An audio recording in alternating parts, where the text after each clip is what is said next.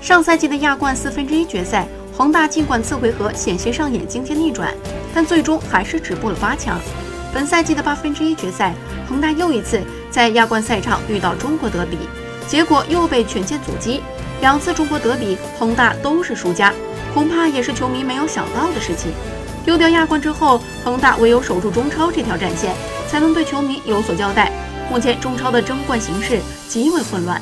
前五名球队之间的差距不过两分，继续保持目前发挥的球队可以去争冠，而出现起伏的球队只能去守住亚冠资格区。如此混乱的形势下，恒大首要目标还是要实现中超八连冠。如果这个目标无法实现，守住亚冠门票则是底线，否则将遭遇四大皆空。